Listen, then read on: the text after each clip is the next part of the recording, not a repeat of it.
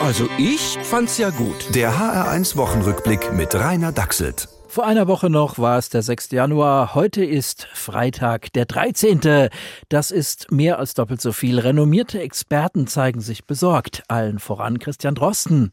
Ja, die Entwicklung ist leider beunruhigend, dass das seit dem Jahresbeginn nur eine Richtung kennt, nach oben.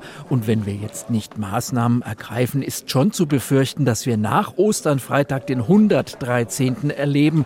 Das ist eigentlich kaum noch zu verhindern. Die Bundesregierung hat in Abstimmung mit dem Ethikrat allen empfohlen, konsequent zu entschleunigen, um die Zeitwelle womöglich noch aufzuhalten. Trotzdem droht heute auch den Vorsichtigsten überall Gefahr. Emmy, hol die Feuerwehr! Ich hab mich schon im Bett versteckt und komm nicht mehr raus. Was kann noch Schlimmes passieren? Es könnte zum Beispiel jemand Klimaterrorist sagen. Dabei soll man nicht Klimaterrorist sagen, weil Klimaterrorist ein Unwort ist. Warum?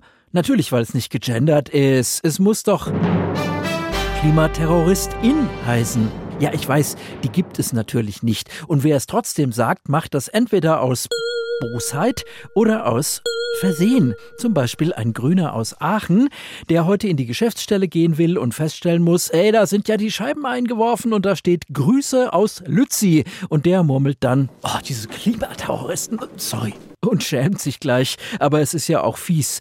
Die Grünen und Lützerath, also für uns ältere Hessinnen und Hessen mal erklärt, es ist so, als hätte Joschka Fischer die Räumung der Startbahn West anordnen müsse. Denn ich meine, klar. Opposition ist Mist. Aber manchmal ist Regieren auch doof. Und Opposition macht dafür richtig Laune. Friedrich Merz zum Beispiel kann einfach abledern und nennt verzogene Grundschuljungs im Fernsehen. Die kleinen Paschas. Also solche Ausdrücke, nein, also sowas findet man sonst nur in AfD-nahen Medien Medien wie der Emma, da gibt's den Pascha des Monats. Also ich find's, tja, also ein richtiger Diskussionsklimaterrorist.